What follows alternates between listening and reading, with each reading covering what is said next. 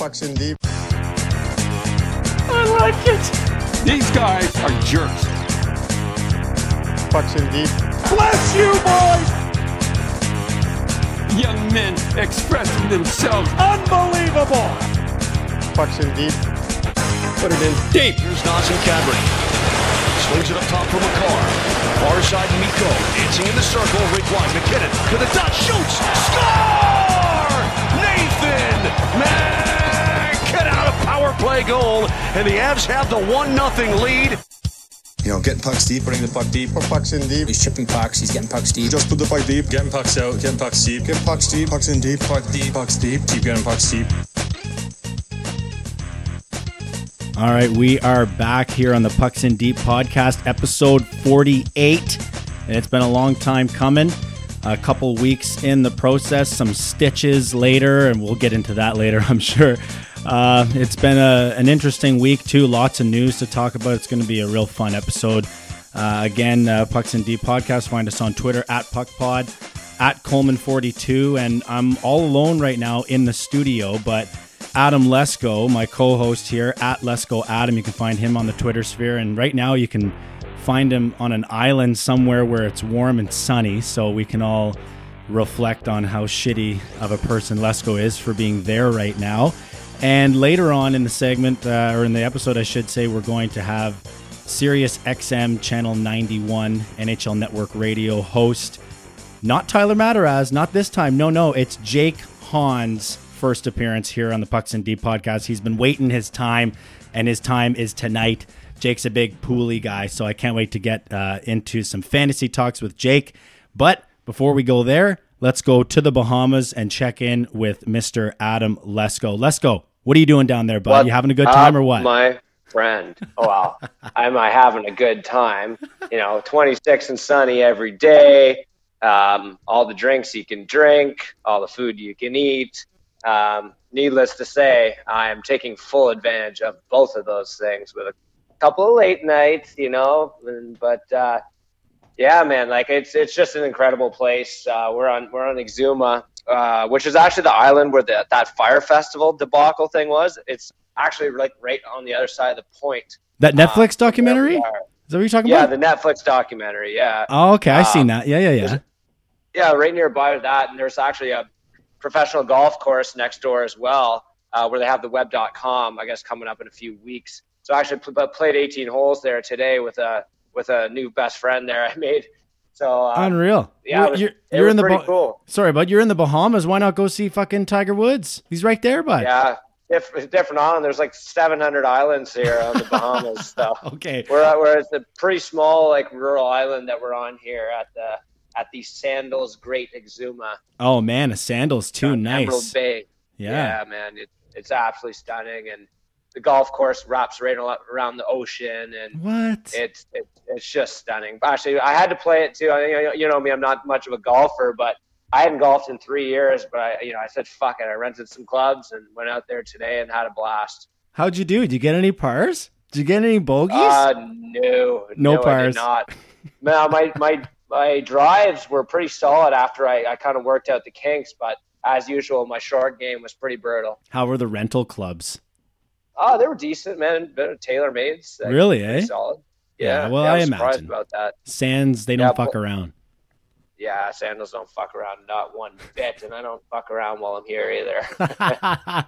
so a couple late nights, you said, eh? I mean, uh, are you the kind of vacation guy? I think we talked about this before. Are you the kind of vacation guy that uh, likes to settle in on the flavor of the week, and then that's your drink for the whole time, and you go, "Oh yeah, I remember when we went here and all I was drinking was pina coladas?" It becomes a memory. Yeah, I, I basically had to shut down on the uh, on the drinks late night, basically because, or sorry, yesterday I had to take a break. I, I didn't drink at all during the day because there's too much rum, too much citrus, and fruity stuff going on. So I needed to take a break from that. So yesterday I kind of pumped the brakes and then switched back to the the regular stuff. I went on the Crown Royal with a couple of beers, and then I also um, and I got to say what up to my man Amfroy who just walked in, saved the day because I lost my jewel like an idiot, and the guy fucking found it. What a beauty! Thank you, sir. Oh my god! All right. Live I'm look cool, in man. on Thank you so Lesko's vacation here. Live look in. Yeah, my my butler just uh, saved the day here, and I left it on the room service tray like a dumbass. Well, speaking of you room know- you know the service, story. the first time I had you on, the fucking room service was coming by. I said that would have been uh, good to have on the podcast too. Yeah, man, I got the the butler suite here, so they they do everything but wipe your ass here for you, man. They're absolutely clutch. Uh, you know, to escort you to dinner, uh, bring you breakfast on the terrace, all that kind of stuff. But anyways, Wow. what I was saying, I, I had to take a break from the drinks, switch back to the familiars like some beers, some red wine, some rye. So um, I, my stomach can only take uh, so many blended cocktails. I can't believe you just said I had to take a break from the drinks and then named three different kinds of drinks. Well, I meant like the tropical fruit. No, I know, I know what you meant. It just sounds great. Fucking Alcoholics Yeah. Anonymous meeting over here. All right, man. Well, No, I've listen. also met Go ahead. I met some big time hockey fans down here actually. Re- that was yeah. I was Uh, just about to ask you, how's it going down there for hockey? Have you been able to talk any chalk, or does anybody give a fuck? Oh yeah, man. I mean, we're gonna get some American listeners coming in there. We got some Blues fans I've been hanging out with, um, Bruins fans, unfortunately. Oh, Um, not everybody's guy, perfect. diehard Flyers fan, a guy who's like partied with the Flyers and stuff, like the, back in the Legion of Poon days and stuff Right, like that. right on, right very on. interesting tales to tell. Um, so some pretty cool dudes, and I actually managed to tune in after dinner to the third period of the Flyers game with this Flyers fan, Oh boy, just in time to watch that complete debacle. oh boy. How do you get So that was- on? Like on you streaming it or something, or what? Yeah, just uh, streaming like through my Bell account on uh, on on the TSN Go app. Oh, so, very nice. Um, Yeah. But I did I didn't catch any of the game unfortunately last night. But uh, things aren't uh, you know not going well. I mean, they still got a lot of stuff to figure out. Obviously, right now. Uh, I know that there's a lot of tinkering going on with uh, how Keefe is trying to implement some new things. He sound, sounds like he's changing absolutely everything, which which I really like to see because I believe that um, you know I, I believe that they're they're trying to adapt and figure out what's best for this group going forward. And uh, you know, it, even just interestingly enough that that Andersen asked to play in that back to back, and Keefe allowed him to do so because it, it, it's I shouldn't say they're desperate right now, but they need wins. Right? They can't afford to you know make everything ideal necessarily for Andersen because they're going to have to lean on him, um, and they need to start scoring some goals for him if they're going to win hockey games. Yeah, I mean, uh, throw back to that moment where you said it looks like Keefe is is changing everything. The, the one thing that he had not changed, uh, which I thought was surprising, to be honest with you, was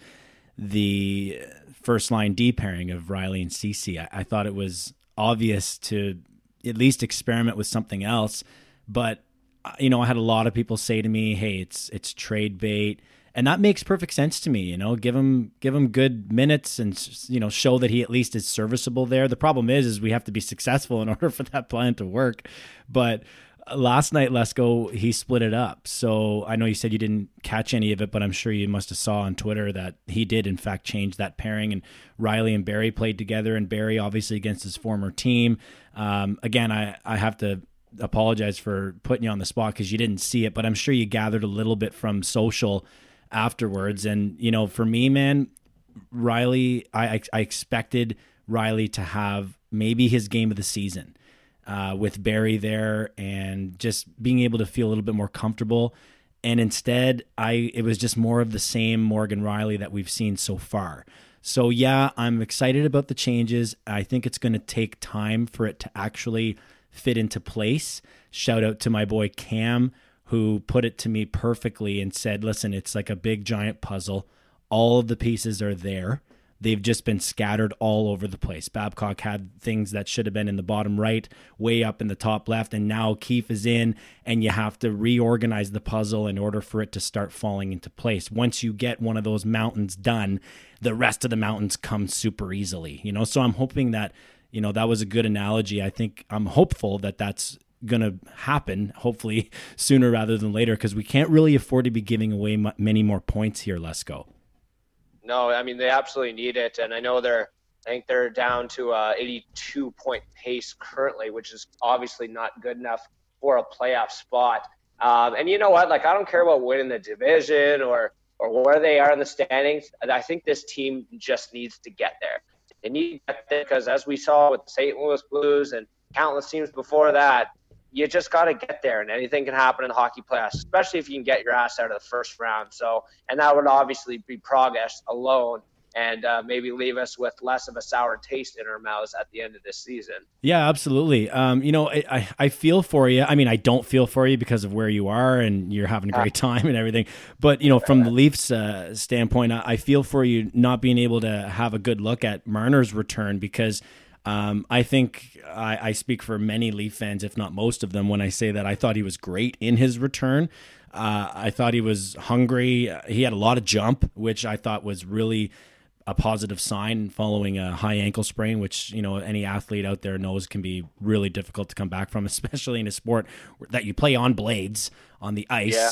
Um, you know, so he looked really good. He looked a little bit maybe as far as like conditioning wise, and that's probably because he hasn't been able to go, go, go, go, and then you know recover and and have better stamina. So that'll come too. Um, but again, there were times where we saw Matthews Marner um, and Nylander together, and also Matthews, Marner, Tavares together at certain points in the game. So um, I'm really excited about that, and I do feel badly for you that you were unable to tune in to see Mitchy come back because I've been fucking looking forward to to it forever, man.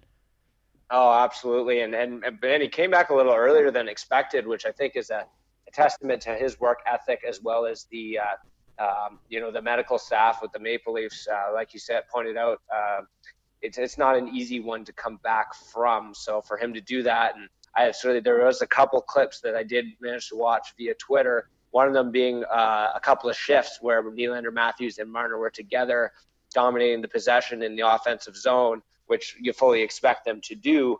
But I also did uh, take the opportunity to watch the um, Kadri tribute, which uh, you know was a little emotional moment for sure. I'm always a sucker for those things, and uh, you know, it, it, was nice to see the fans welcome him back the way they did because he gave so much to this organization. I know it wasn't necessarily the happiest ending, but uh, you know, Naz was a warrior for the Leafs, and he wore wore his heart on his sleeve for this team, and and really put the put the team um, put the team like uh, he was just so passionate. You know what I mean? Like yeah, it was team first. Of everything he did team and first. His right? evolution, his evolution as a as a, a, a character. You know, the fact that they didn't give up on him and he didn't give up on them either, right? I mean, he was went from being you know a difficult guy uh, in the doghouse to being uh, you know one of the leaders on this team, um, kind of bringing them through that transition. So it was a really nice moment to see. Um, you know, I know the Leafs didn't get the win and everything, but it's something uh, I guess something positive to pull out of that game. Yeah, for sure. Very. I was just going to say it was very positive. Um, you know, it was a it was a very polarizing relationship.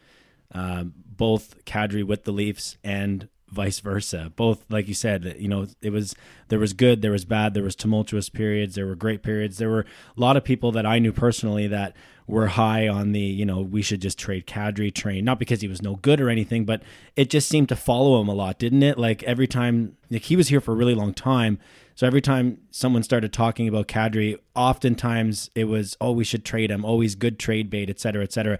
It always seemed to follow him as it does for many players throughout their career. So obviously wish Kadri the best out in Colorado and hope, you know, the rest of his career unfolds nicely and he doesn't end up bouncing around to, you know, 10 and 12 different organizations. I think he is a guy that wants to stick around. He's a homebody, isn't he? Like he gets a girlfriend, he wants to marry her right away.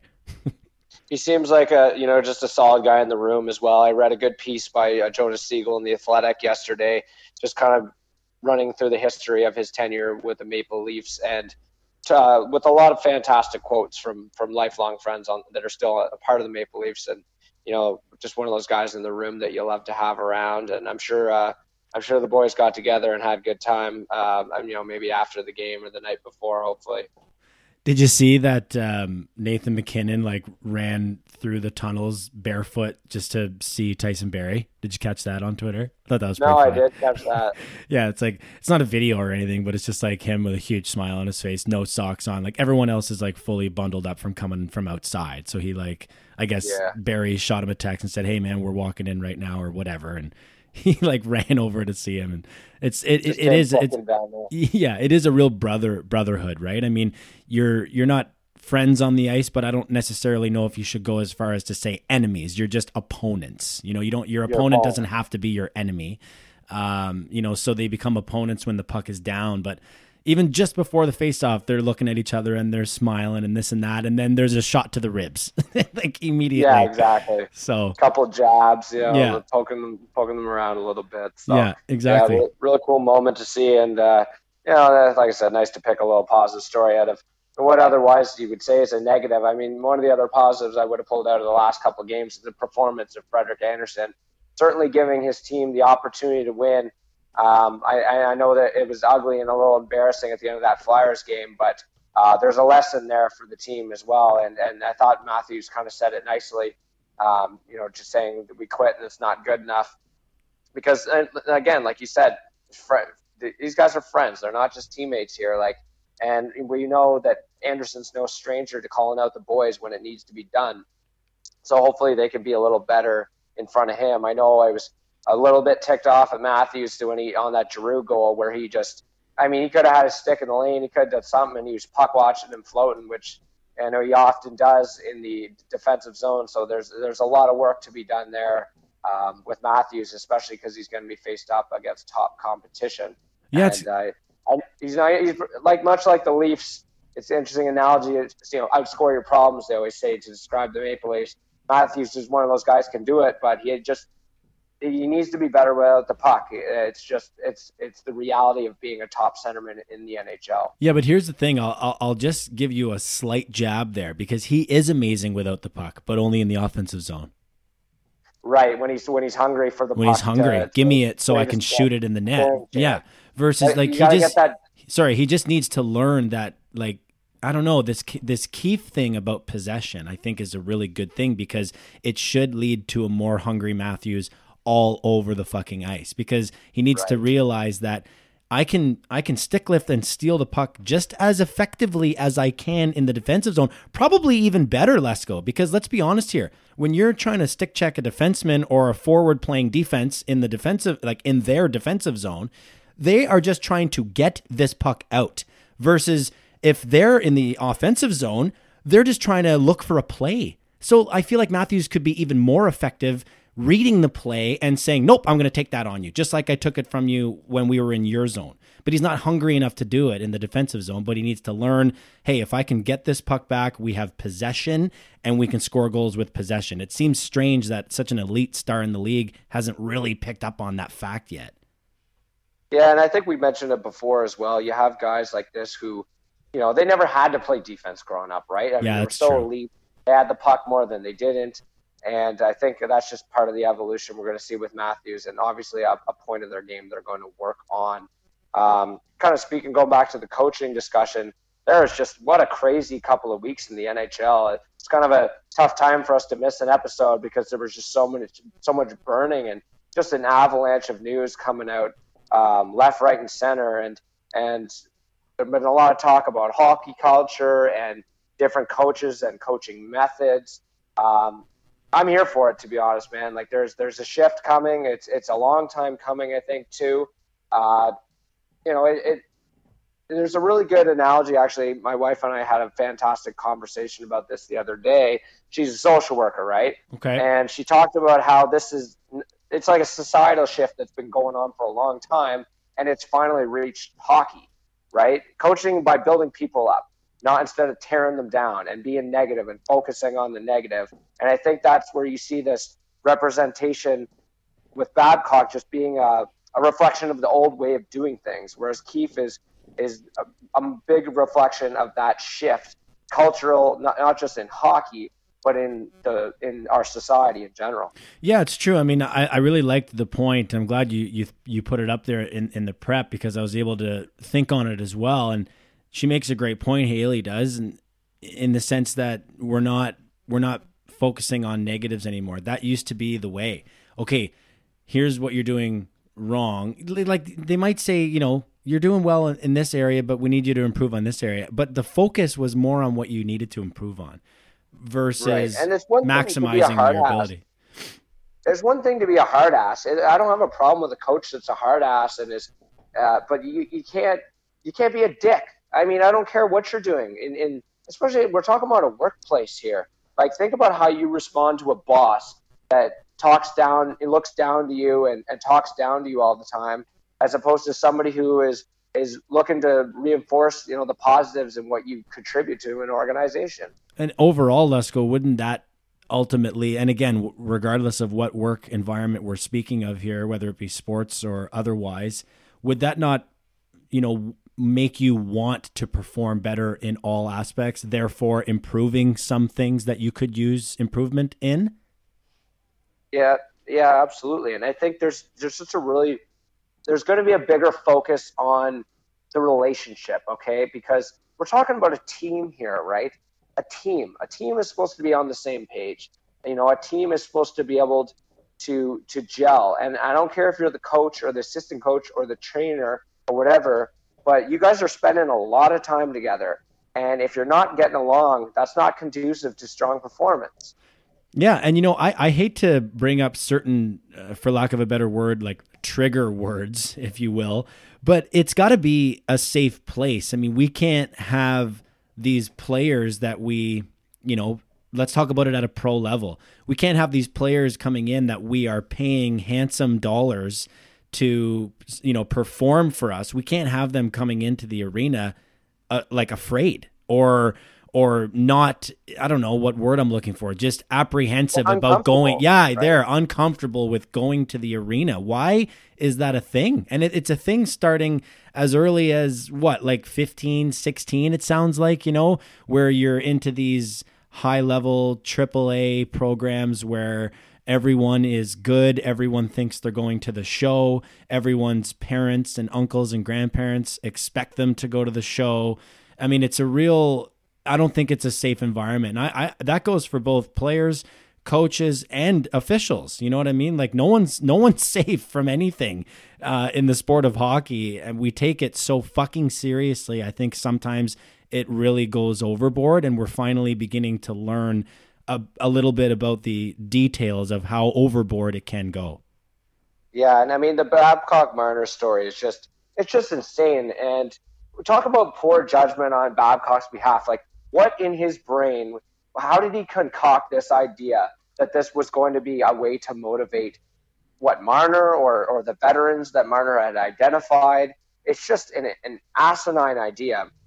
And for for a guy just coming into the league, like talk about making a player uncomfortable and upsetting a player. And I, you know, it's an interesting piece of information to get now because you gotta you gotta think that contributed to part of the reason why Marner wanted to take the Leafs to the woodshed during contract negotiations. Oh, hundred percent. Because it's like if I got to play for this guy for another four fucking years and deal with his bullshit, I've got I you know I got to be well compensated for it. I mean, we're luckily we're lucky he didn't say you know what I, I want the fuck out of here. He And he did it, though. It, it was so bad that his dad didn't even go on the uh, on the dad's trip.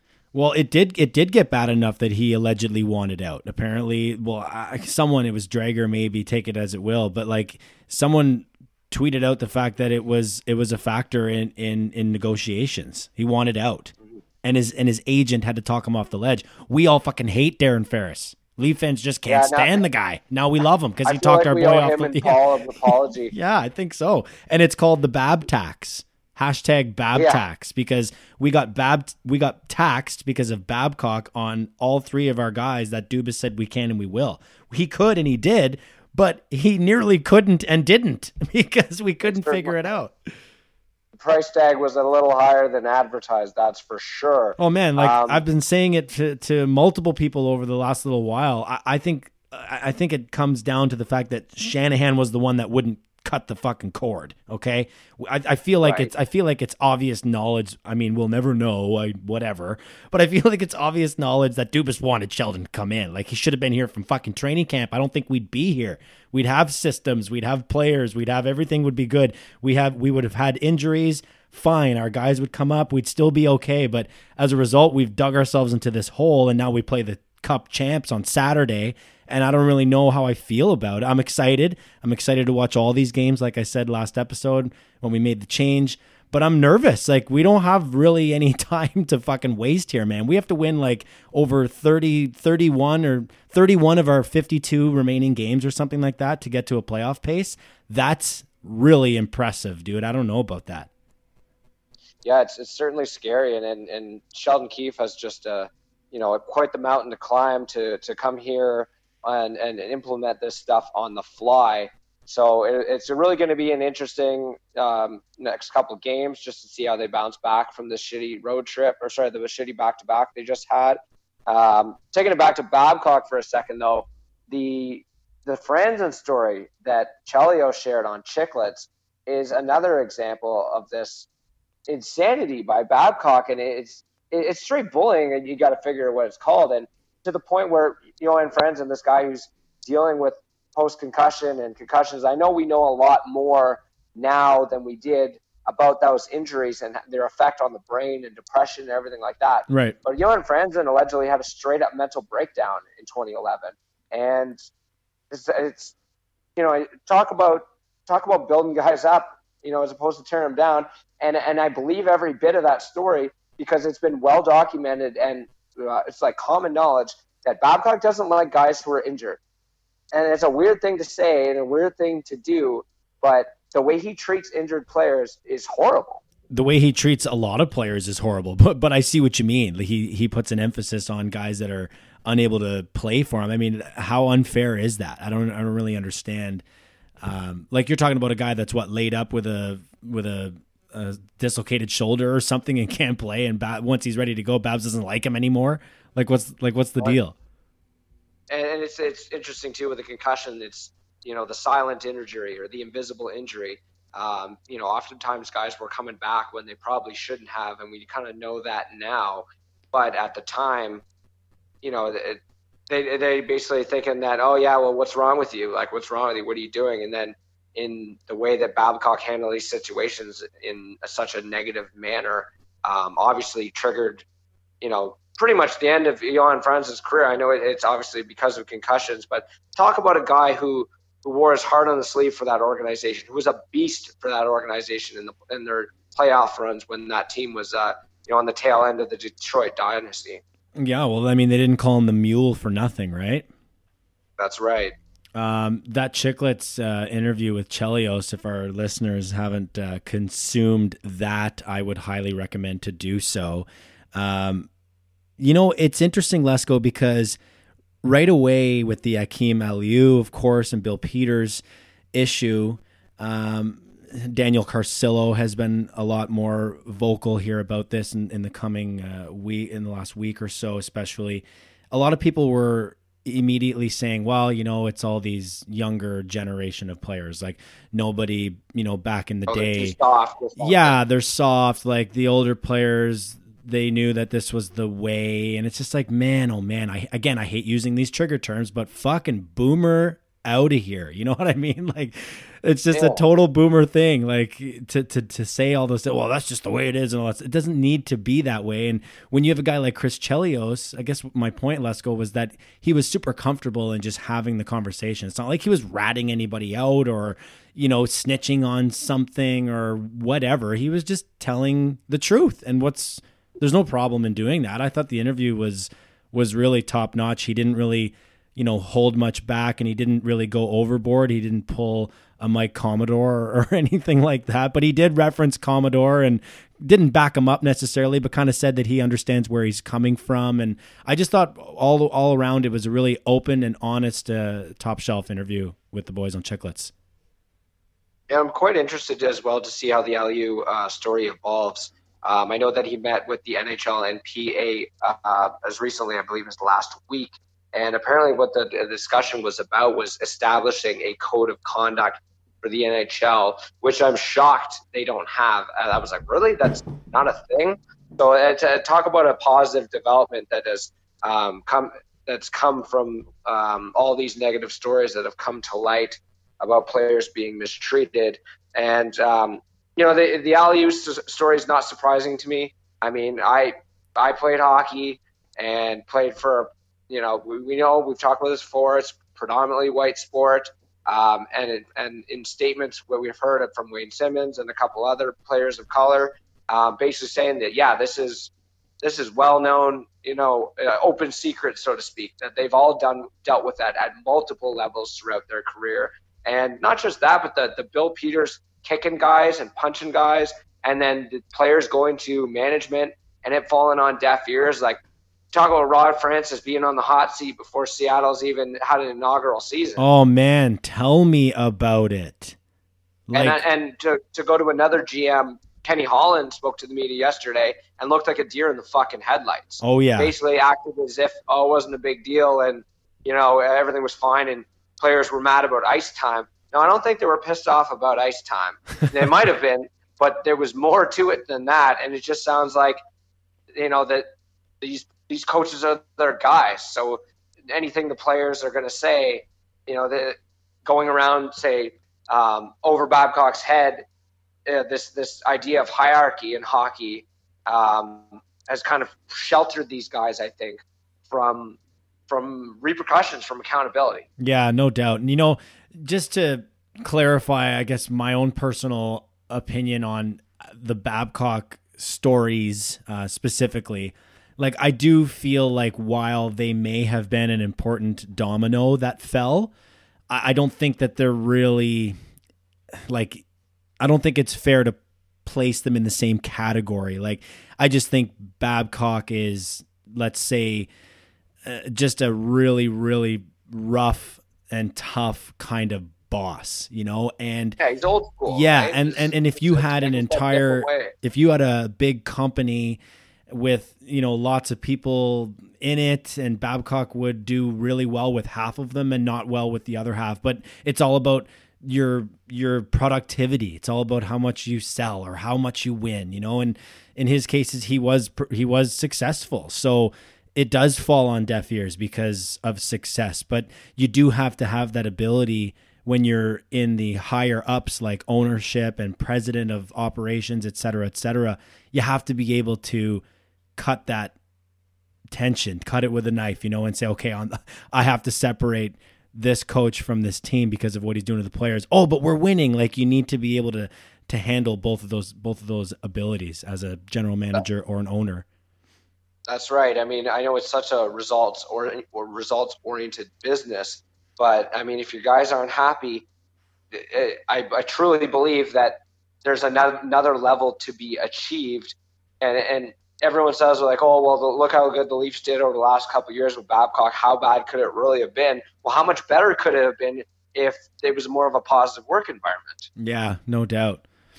Maybe yeah, it, it, definitely leaves leaves you wondering. That's for sure. And uh, and as we as this story continues to evolve of, of uh, you know about these coaches and, and some of the things that gone on in the dressing rooms throughout the NHL, throughout the minor leagues. Um, it, it, like I said, it leaves more to be desired, and and I think this this is overdue. It's definitely a long time coming, and like I said, I'm here for it. So um, it, it's definitely interesting to watch, and um, you know, I, I really got to give credit to these guys like Carcillo, Aliu, and and um, you know even even Marner and, guys who have dealt with bullshit from coaches and are finally kind of saying, you know, we're, we're sick of this kind of shit and you know we're not going to stand for it anymore. Yeah, and you know it's it's really trickling down to Lesko because I'm not sure if you'd heard recently, but uh, the Swift Current Broncos fired their trainer, um, their longtime trainer Jamie LeBlanc.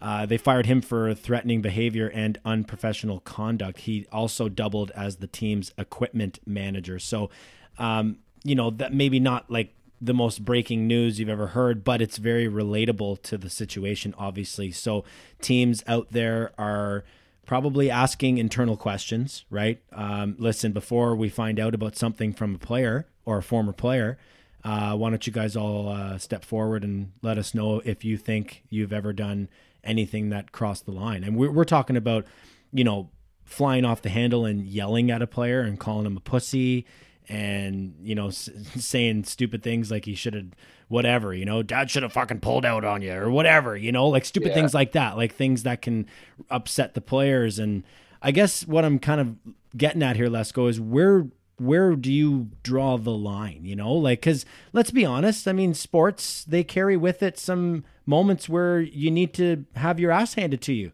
Do they not like we can't yeah, we can't absolutely. take that away. We can't take that away from sports. Absolutely, but there there's definitely there definitely is a line between like I said being a hard ass and being a dick. Yeah. Right? Like you can you can criticize a player, you can criticize anybody without tearing them down and insulting them. Attacking I them mean, there's a- personally. there's yeah. a way to do it. And I understand sports get heated and there's tempers and emotions, but especially if you're unwilling to mend fences, like I don't have a problem with guys getting second chances, you know, especially if they apologize. And I thought it was kind of fucked up that it's pretty clear that Babcock, you know, he said he had apologized at the time, but did not feel the need to apologize when he had responded.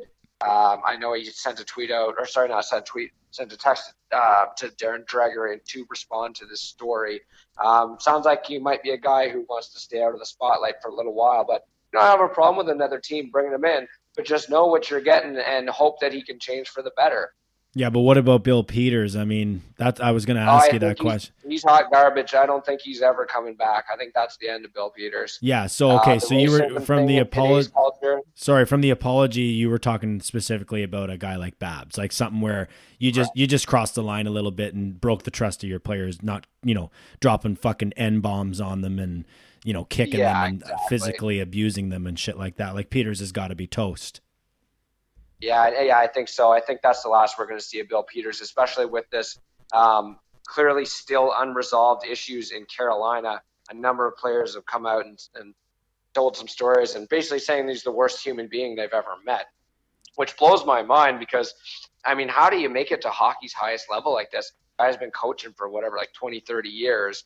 Um, I, I do really, I really like that uh, Aliu did this, and I know some people were like, well, why do you, why didn't he say this 10 years ago? Well, yeah, how, he tried to take a stand against hazing back in junior, and how did that go for him?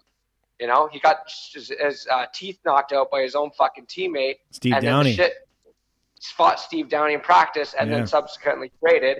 Um, you know, he, him, and a couple of uh, players went after Bill Peters, had you know, tried to meet with him and mend the fences. And what happens to him? He gets demoted to the East Coast League and traded. Yeah. So uh, there's a really good article I wanted to point out uh, by Gare Joyce, uh, one of those Sportsnet big reads, where he talks about the Aliu story and kind of traces over his career and how you know him being vocal about the issue of hazing kind of resulted in him becoming like a um, A black sheep. you know, like I, yeah, black sheep, like uh, which sounds like a terrible analogy, but a pariah somewhat in, in the NHL or in the OHL and the AHL. Um, and it just goes to show you why these guys are, are, are a- a little apprehensive about bringing up these these issues that they have because the the the culture, like you said, has been bred to be oh suck it up, suck it up. This is the Yeah. way it is. This is how the sport is. Like doesn't have to be. It doesn't. It shouldn't I be. like yeah. that. Yeah, I like that. There's being, um, you know, we're getting finally some positive steps coming from this. I think. Yeah, black sheep probably not the most politically correct term to be using uh, in light of everything we're that's going on. for that one. yeah, we? we're getting we're getting fucking shut down. Um, Yeah. all right. Well, listen. On to uh, on to a, a little more, uh, maybe a little bit of a, a lighter uh, event here. The Mark Borowiecki story out in Vancouver. Did you catch uh, wind of this? Did you know what's going on? And uh, what are your thoughts? Yeah, so uh, let, I guess go over it because I didn't really have a chance Okay, to read it. I just all right. got a little couple All right. tidbits from some tweets. So so Borowiecki basically then I'm sure as you know he foiled a robbery attempt in Vancouver um, before the game against the Senators. I believe it was the day before the game. Uh, he's walking around downtown and sees a shady looking guy walking his bicycle down the sidewalk and kind of keeps an eye on him and boom buddy breaks the window in this uh, chevy impala grabs a purse and boro is like yo drop the purse bud. Like you know let it go. The guy yells at him fuck off go away leave me alone. And then he gets on his bike and starts pedaling directly at Borowiecki, which is my first question by the way. And as he's coming at him, Boro apparently, well, I shouldn't say apparently, he said it. He's got baby supplies in a bag in his left hand and clotheslines the guy like fucking Big Daddy, like from Big Daddy, clotheslines the guy off of his bicycle, grabs the bag. Buddy flees the scene. Boro sticks around, gives the bag back to the car owner, waits for police. Best part of the story, maybe, or worst part because it's a Leaf fan. The fucking Leaf fan goes, "Oh yeah, I'm a Leaf fan." Like, because you know, she she she said, "Oh yeah," I'm, uh, or he said, "I'm Mark Borowiecki," you know, whatever. I play for the Senators, and she goes, "Oh, she's I'm actually a huge Leaf fan." Like, who cares? Why you gotta say that? Who cares? Yeah, I, I like that. Uh, really living up to the Boro Cop nickname, right? And that guy's such a beauty. He's, he's a hell of a story. You know, if, if I think um, uh, I believe it's Hailey Salvian who covers the Ottawa Senators for the Athletic wrote a, a pretty interesting story, like the origin story of Borowiecki. So if you're a subscriber of the Athletic, I highly recommend checking out that article because he's just a, he's a character for sure. Guess who's a subscriber of the Athletic now? Oh, did you get sold on it or what? Yeah, I fucking bought it. Get one of those forty percent off deals, Black Friday Bundaroo. Yeah, whatever it was. They're always on. It's always on a oh. deal. I got some deal. Yeah, yeah. Fucking signed up for it. I guess it's just good for I don't know. It's good for late nights and shitter reads. I guess. Stepping up your content game, man. You're gonna be you're gonna be a wealth of knowledge. Yeah, now. but now I'm gonna have to be like, oh, you know, according to Ian Tulloch from the Athletic, like, and then no one, no one has, no one has subscriptions. They're cheap like me. well, you have to you have to cite cite your sources because those guys have way more credibility than us, right? Yeah, you're right. You're right about that. Uh, yeah. So anyway, the best part was definitely the fact that th- this guy's already called Boro Cop. Like he had Boro Cop before he was doing cop like things. So I think that's really Yeah. awesome. Yeah. Um, what and do we- talk about the wrong guy to run into if you're uh, if you're trying to rob somebody. yeah. You know what? Getting clotheslined by Boro, then man, that that had to hurt. So I was saying to someone at uh, hockey on Tuesday, like I know Borowiecki is like a like a, a tough guy in the NHL, but he's only like six one. I think I read in the article that I read about the incident. He's like he's like six one, two fifteen or something like that. So I don't necessarily think that he's like the most intimidating looking human that you would see out there, right? So the guy on the bike is probably like, well, I can just fucking bike right past this guy, you know? But then turns out, no, you can't because he's Mark Borowiecki and he's a fucking man of steel. You know what I mean? Like, if, if he was like a huge, big guy, you know, like some Nikita Zadorov, like I'm probably not going to bike my bike bicycle with the fucking stolen backpack in the direction of six foot five Nikita Zadorov. He's going to kill me. But maybe this guy like I'll drive by. Yeah, and like right probably got a little toque on, or so. Probably doesn't look very intimidating. uh, you know, no yeah, offense to him. jibs, though, you can probably tell he's a hockey player. yeah, yeah, no kidding. But like carrying some baby supplies, you're like this fucking stay at home dad. I'm gonna run him right over, and then get owned. I hope there's footage of that. Like I would, I would kill for, to see like some like storefront security, or if there's like a street cam, or somebody can dig that up. yeah, come on, CCTV, get on it. Yeah, come up big for us, internet. Somebody dig that shit up. Internet. oh, nice. All right, buddy. Well, uh, what do we? Uh, do I have you for a little more time? What do we got here? You got? You want to get back What do to you it? got? or- you got something else? Hit me with something. Well, I thought I, I kind of wanted to ask you about the Calgary Arena deal. I- It only got done today. I don't know if you knew anything about it. I do have lots of details. It's just you're a political guy, and this really, uh, you know, strikes. This riles me up. Yeah, I think it does, maybe a little bit, right? So, d- did you know it happened? Do you know any of the details? I did have a chance to kind of skim over it, and I, you know, it's well documented my opinions on this as we talked about it previously, kind of when this shit was going on, the negotiations between them and the city. But uh, you know, it's been clearly proven by several economic studies that there is no true benefit to the to the cities, municipalities, wherever they may be, to put up money into these arena deals. So, you know, I'm I'm not a fan of it. I understand that it's it's such a catch twenty two because you're you know you're a politician. You want to be reelected. And and you know Nenshi being the mayor of Calgary this is a guy who probably would withstood a tough negotiation. And it was pretty tough. And the Flames were coming at him hard going so far as to supporting the opposing candidate in the election. But y- you have to straddle that line as a politician because yeah you got to be prudent with your city's money but what what you know what an easy way to piss off a lot of people and potentially your own supporters if you're getting in a fight with your team's beloved hockey team. Yeah, but uh, like, City's forget. hockey team. Yeah, forgive me if you know we're hashing it up, but I feel it's an okay time to do it. Go because it's done now. Like we, there's no more speculation. Here's the here's the final details. I'll give them to the listeners just briefly. So, uh, Calgary Sports and Entertainment Company, for um, to be known uh, as CSEC. Uh, and the city of Calgary and the Calgary Stampede. So they get together, the three different, uh, whatever you want to call them, entities get together to build a new arena. It'll be 19,000 seats. It'll begin in 2021. It's $550 million. And the term, the lease term for the Flames is 35 years, where they cannot relocate within that 35 year term. And lastly, the Flames get majority, keyword there, they didn't define it. Flames get majority of revenue from every event at the new arena. The city will earn a facility fee by taking 2% of the ticket revenues from all events, which is capped at $3 million per year in the first five years. So, like you said, it was a very detailed negotiation, probably a difficult one.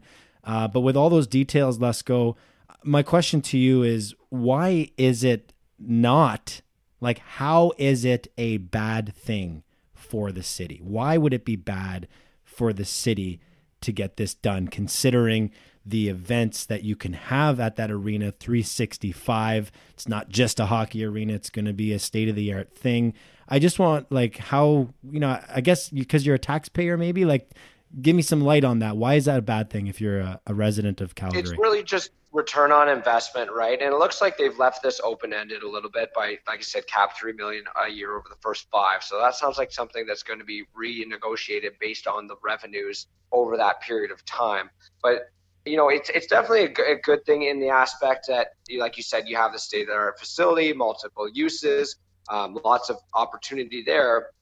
But it's just as a use of taxpayer dollars as far as return on investment goes, and it's been, like I said, well documented, several studies that the economic benefit is something that the the teams and the leagues definitely oversell.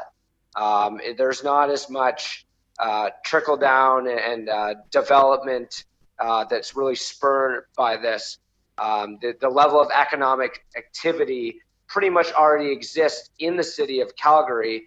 Um, it just hasn't been consolidated. Now, there is one thing I should point out that is different about the uh, the arena situation in Calgary is that they were missing out on a lot of big name uh, concerts, events, because they didn't have the the pro- appropriate facility um, in comparison to say Rogers Arena over in Edmonton. So they were missing out on a lot of different things, a lot of different uh, big country music artists and, and things like that. So there is um, that's definitely a positive as far as getting something that you didn't have before. Yeah, no doubt. I mean, I don't know exactly how far they are away from each other, but I know it's it's close enough that you would go to a big concert there. Like if your favorite, you know, performing artist was was going to be there, you're okay with with driving there. Sure, you're like, man, I wish they'd come here, but then you're like, why would they come here when they have a brand new facility in Edmonton? So it's obvious. It's not like it's you know anything, no hard feelings against anyone. It's just obvious that we're not going to stop here. We're going to stop over there. So yeah, you're losing yeah. a lot of that big draw. Obviously, I'm not super familiar with the Calgary Stampede, but I'm assuming that you know they'll be having a lot of their uh, what like their events and stuff will be probably held there as well. I'm I'm assuming at the arena. Yeah, yeah. It sounds like that they're going to be able to uh, just kind of accommodate a lot more different events uh, utilizing the arena entertainment center, and you know these these places are. Uh, you know, I can't wait to see the pl- the plans look like because I feel like that's always co- kind of interesting from like an architectural standpoint. Yeah. And also from just what what they they pack into these things now, right? Like it's it's always a, like you said a package deal, multi-use facilities. Um, and if you're the city as well, you want as many revenue streams as possible. And obviously, from the business standpoint, for the Stampede and the Calgary Flames organization, um, as many revenue streams that you can get built into this deal, uh, the better it is from a business standpoint, and obviously for the city of Calgary because there is some money to be made. Uh, you know, in perpetuity. I think probably the most positive clause, if you're a fan, is the fact that the team can't relocate for 35 years. That's some assurances, that's some comfort, because we've seen it in the NFL. They pony up for these big stadiums, and 15 years later, 20 years later, the team just ups and move because the city won't pay for another one. Yeah. Or say the city's economic situation is is different. I mean, Calgary is a good example of this. Is a place that's you know, because of the low price of oil um, and, and kind of uh, a hold on a lot of uh, investment from oil companies there, it's there's a, in a bit of a downturn over there. So it's it's it's a, a tense time to be ponying up a lot of money in a city where uh, money has become such a major issue, both politically and from a business perspective. Yeah, and, and you mentioned a, a, tentative moment for everyone in that regard. It's obviously a tentative moment for Flames fans in general, um, as they are only 13, 12, and 4 through 29 games. Let's go on, on a minor heater, I guess, won their last two games, but um, you know, the team has not been performing well, and uh, amidst the Bill Peters uh, allegations and his resignation, you know, it obviously is a difficult time in Calgary. I can't help but imagine that this is just some good positive news, if not even for the players to be looking forward to having a new arena to come to and train at. And, you know, everything's going to be brand new. Oh, look at this. It recognizes my face or, you know, whatever, those cool things in the dressing room and stuff like that. Like, that's exciting, um, but maybe not for all of them, Lesko, because who knows what players might be gone uh, by as early as this trade deadline because Calgary is in a bit of a world of hurt. Um, I know you've only been gone for a, a, you know a couple days there. Lesko. Just let me know uh, what are you thinking about the Calgary Flames. I mean, we haven't really talked about them a whole lot, uh, but at this point in time, in their recent downturn, I mean, they're trying to get Gaudreau going, they're trying to get Monahan going, they're splitting up their lines. It's uh, I don't know what to expect for the Flames just one year after winning the Western Conference. Yeah, you know, it's it's one of those teams that you know, much like the Maple Leafs, you could say as well that this team is clearly better on paper than than what they're producing. And I know they've gone through a tough time and a bit of turmoil with the coach. And kind of to go back, not to pile on Billy Peters here again, but this guy could have been fought, fired on merit alone by the sounds of things. I mean, Gaudreau is playing on the friggin' third line. I mean, you got to get that guy going. I mean, he is the engine of that hockey team, um, and and so is guys like Giordano and everything. But uh, just things haven't been going well for them. So, I, I you know, I, I wouldn't you know give up at them at this give up on them at this point. But if they don't pick it up, I mean, they're certainly not catching Edmonton. I'll tell you that much. Yeah, no doubt. I mean, obviously, uh, Edmonton with a recent loss to the surprising Ottawa Senators last night, but. Uh, yeah, I mean the standings are almost flipped a little bit. You know, like who expected teams like Edmonton and Arizona to be, you know, at times they're one and two uh, in the division, and have you know teams like uh, Tampa Bay, Nashville, like other teams are not necessarily doing as well as San Jose is a good one too. Um, you know, it's not, almost like it's flipped. We're only a third of the way done the season, so it's not over by any stretch of the imagination. But if you're certain teams in this league, Toronto Maple Leafs, you got to be a little bit uh, concerned that you know time isn't running out, but you can't be wasting it anymore. That's right. And when you have so much invested in this hockey team. I mean, no, without a doubt, I would assume that Calgary Flames fans, the organization, uh, you know, had very high expectations going into this season. But they've definitely got to get the most out of their big guns, and it so far it hasn't been like that. So until they can find a way to get those guys going, um, I think they remain on the outside looking in. Well, speaking of getting guys going, dude, uh, I don't want to hang on to you for any longer here. I know you're uh, probably chomping at the bit to get back to your drinks or your beers or your red wine or rye or whatever the fuck you want to get drinking. But yeah, my drink's uh, almost empty. no more time for pod rise. Oh, speaking of pod rise, uh, I won't. Uh, I'll leave you sit on it for the week. But I got a I got a nice present for you here. Uh, we got oh. yeah, we actually got some presents uh, delivered to us, uh, you know, to you and I for the podcast. So I'm excited for you to see those.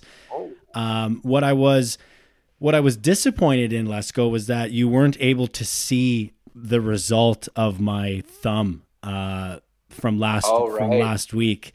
Uh, so I tweeted it out. One of our listeners was asking why we can't record the pod, right? And there I am sitting in the hospital. I thought, well, I might as well let him know why. So take a picture of the bloody the bloody paper towel over my thumb and say, yeah, maybe a little bit later than we anticipated. And of course, with you going on vacation, that left us no time uh, to actually yeah. to actually get it done. But yeah, dude, uh, went running around the bed and was running into the podcast area, just kind of like having a goofy time, getting my dog riled up. Archie was having a great time, and then he jumped across my bed to to cut me off and he hip checked me with my huge glass with a handle on it of water and I went fucking head over heels and smashed into the nightstand and oh absolutely oh absolutely ripped my thumb with the with the glass. So it was like The broken glass. yeah, well, the handle, my sister in law was here and she was like sitting on the chair uh, up in the room. She was helping Kirsty reorganize the closet or some sort of girly thing. And she's like, I had the perfect view of that. Like, she's like, if I would have had that in slow motion, it would have been amazing. Cause she's like, you went from being the happiest guy ever to like, oh my God, like smash, hospital, let's go. So, bit of an Man, eventful Archie time. is getting thick. That guy's got some low center of gravity. Like, He loves to hang out in the podcast room, though. He's, I, I- I think he was looking for you earlier. I think he knows, like, oh yeah, yeah, I think he knows what's going on. Like, but he still doesn't like to fucking shut his mouth while he's in here. He's always dropping his goddamn bone all over the place and making noise. But yeah. Trying to lick my face while I'm trying to talk. perfect. All right, buddy. Well, listen. Uh, enjoy the rest of your vacay. When are you back in town, my man? I'll be flying in on Saturday, so hopefully, uh, uh, I think it's going to be end up being later in the evening when we touch down in uh, Toronto and Ottawa eventually, and then uh, heading back to town from there. And I got one day to get my life back together and put my big boy pants back on and head on back down to the office. Right on, buddy. Well, listen, maybe uh, I'm looking forward to having you in the studio uh, next week. It's it seems weird. I I'm, I feel weird, like just sitting here alone talking into the mic. I mean, I'm not alone because you're on with me, but it's weird. It's the only time you talk to yourself, or it seems like you're talking to yourself. I don't know if I'd go that far, but sure. Yeah, let's go with that. But uh, yeah, it- it's, it's too it's too bad you're not around to, to to be on with Jake too. Too bad. Yeah, absolutely. That's uh, that's a prime time guest there. Uh, so, um, you know, thanks very much to Jake Hahn for stepping up and filling in for me and and uh, being a part of the show. And I'm looking forward to hearing it, buddy. So, good luck with the interview. Yeah, thanks a lot, buddy, for sure. And I, I know uh, it won't be the first, or it won't be the last time that we have Jake on. He was uh, he was actually really excited about about uh, getting the invite to come on, which surprised me in a nice way. So, um, but yeah, we'll definitely uh, catch you when you're back, brother, and let me know maybe uh maybe a Wednesday or Thursday recording. We'll get back to our weekly schedule next week. Absolutely. Thanks very much for calling, and we'll talk to you soon. See you, buddy. All right, so that's Adam Lesko, of course, co-host of the Pucks and D podcast and drinker of alcohol as we speak down in the Bahamas. So, uh, I think what I'm going to do now is take a quick five minute break or so.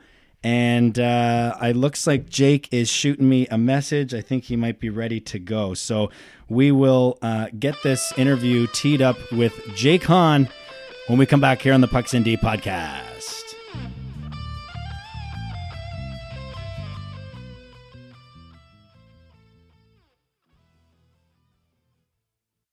All right, so we're back here on the Pucks and D podcast, and I got a great, uh, esteemed member of the hockey media on the show. Pleased to welcome for the first time, and I guess it's been a long time coming, Mr. Jake Hahn, a host, utility man of sorts, maybe they would call him, down at SiriusXM NHL Network Radio, Channel 91.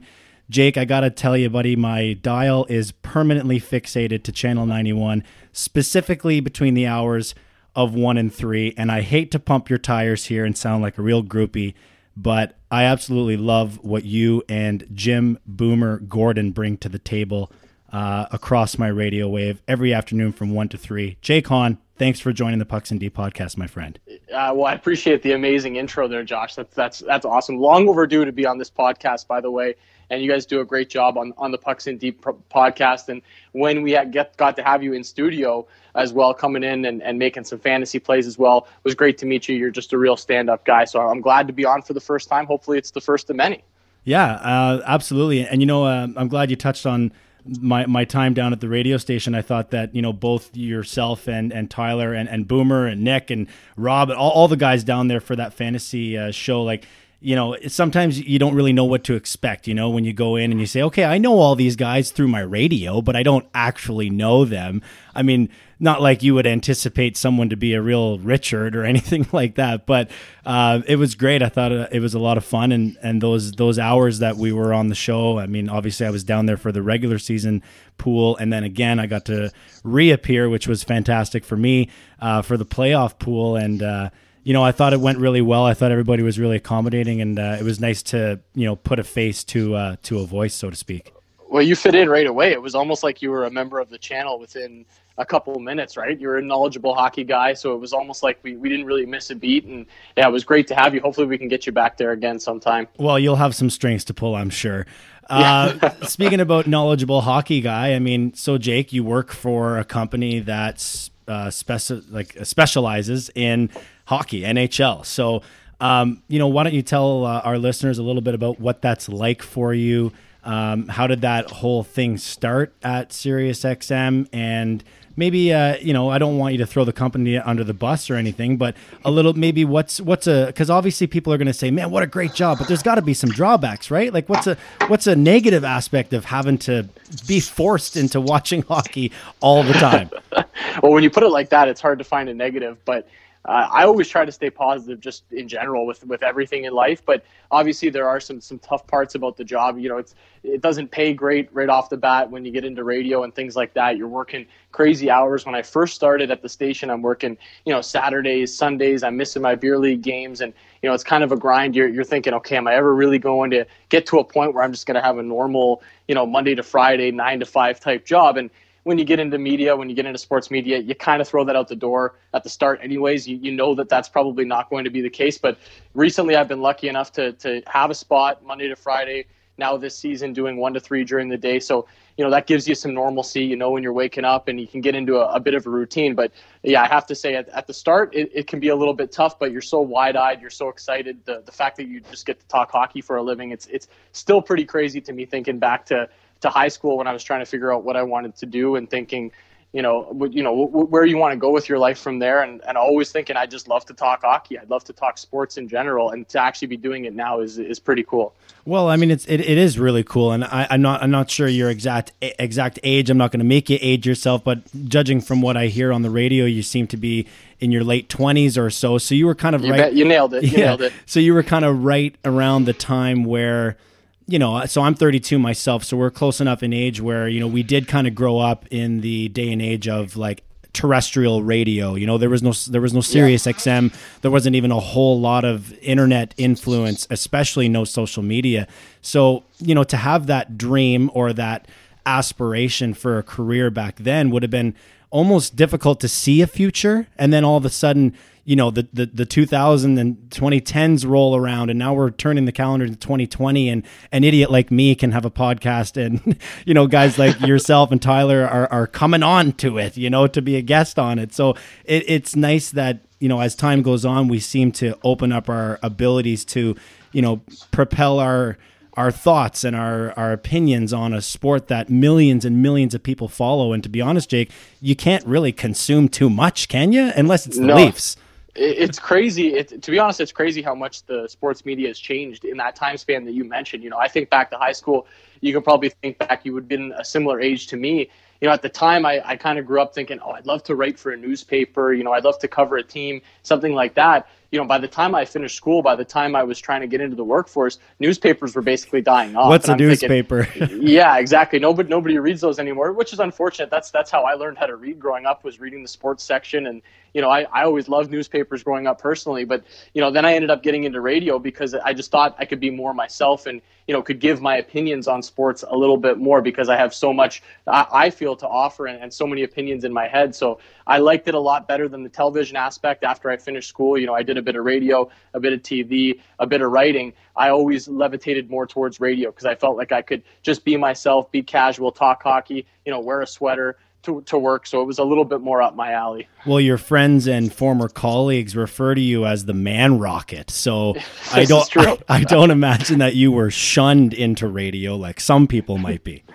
I was encouraged actually by uh, some of my teachers at the school that I went to to eventually go into television, and who knows, maybe some somewhere down the road uh, that's a possibility. But right now, I just love what I do on the radio and just being able to be myself and you know have that kind of personality. I, I felt like when I got in front of the camera on television, you you have to put on a bit of a face. You have to be a little bit more fake, maybe not yourself. So I I just love the radio. I love to just be able to to talk and, and say what I feel. Yeah, I do agree with that. I can kind of relate a little bit in the sense that uh, right now I do play by play broadcasting for the Pembroke Lumber Kings here in town and you know, a, a few times I've had to do the Cogeco feed, which is television, and they do in booth camera shots of the broadcasters like before the game and at at every intermission and then afterwards, like normal stuff, right?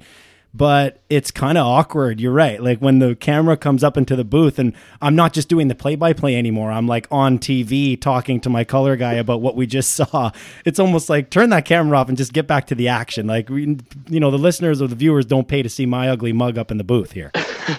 Oh, I'm sure it's not so bad, but it, it's true. It does kind of put you on your toes a little bit more. And I, I, I don't know. I just feel like when you can turn on a mic and there's no cameras on, and you know that it's just you and the microphone, or you and whoever else, like how you and I are talking right now, I, you can just get, you can be more yourself, right? It's more organic. You get into that good sports debate. That's what I've always liked. I've listened to the sports talk radio since I can really remember. So it's pretty cool to be a, a part of the industry now, and you know, being able to talk hockey every single day. It's it's awesome. Yeah, I mean, I like music as much as the next guy, but I, I learned early and often that I liked to listen to people talk. Now, I a lot of people that know me well, Jake, they would say, "Well, Jesus Christ, you like to listen to yourself talk." well, yeah, that's kind of true too. I've been doing it for a long period of time, maybe 12, 13 years now, whether it be broadcasting or you know podcasting or whatever.